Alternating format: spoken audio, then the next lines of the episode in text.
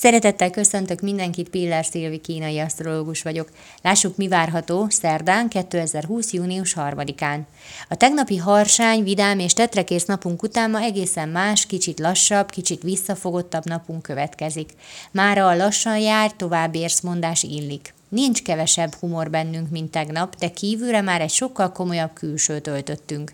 Nem minden viccben vagyunk benne, ma megfontoltabbak vagyunk és érzékenyebbek.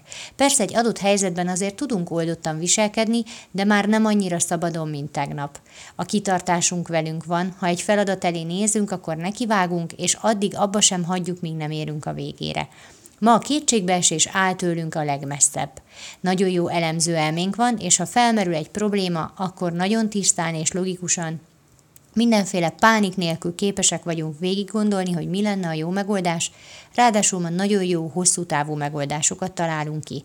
Érzékenyek vagyunk, ezért egy-egy elejtett megjegyzést nagyon be tud találni ma, de nem reagálunk, csak elraktározzuk és belül dédelgetjük.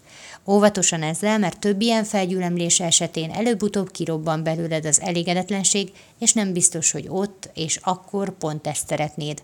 Helyette beszéld meg, ha valami nem tetszik. Köszönöm szépen, hogy meghallgattatok, legyen nagyon szép napotok, sziasztok!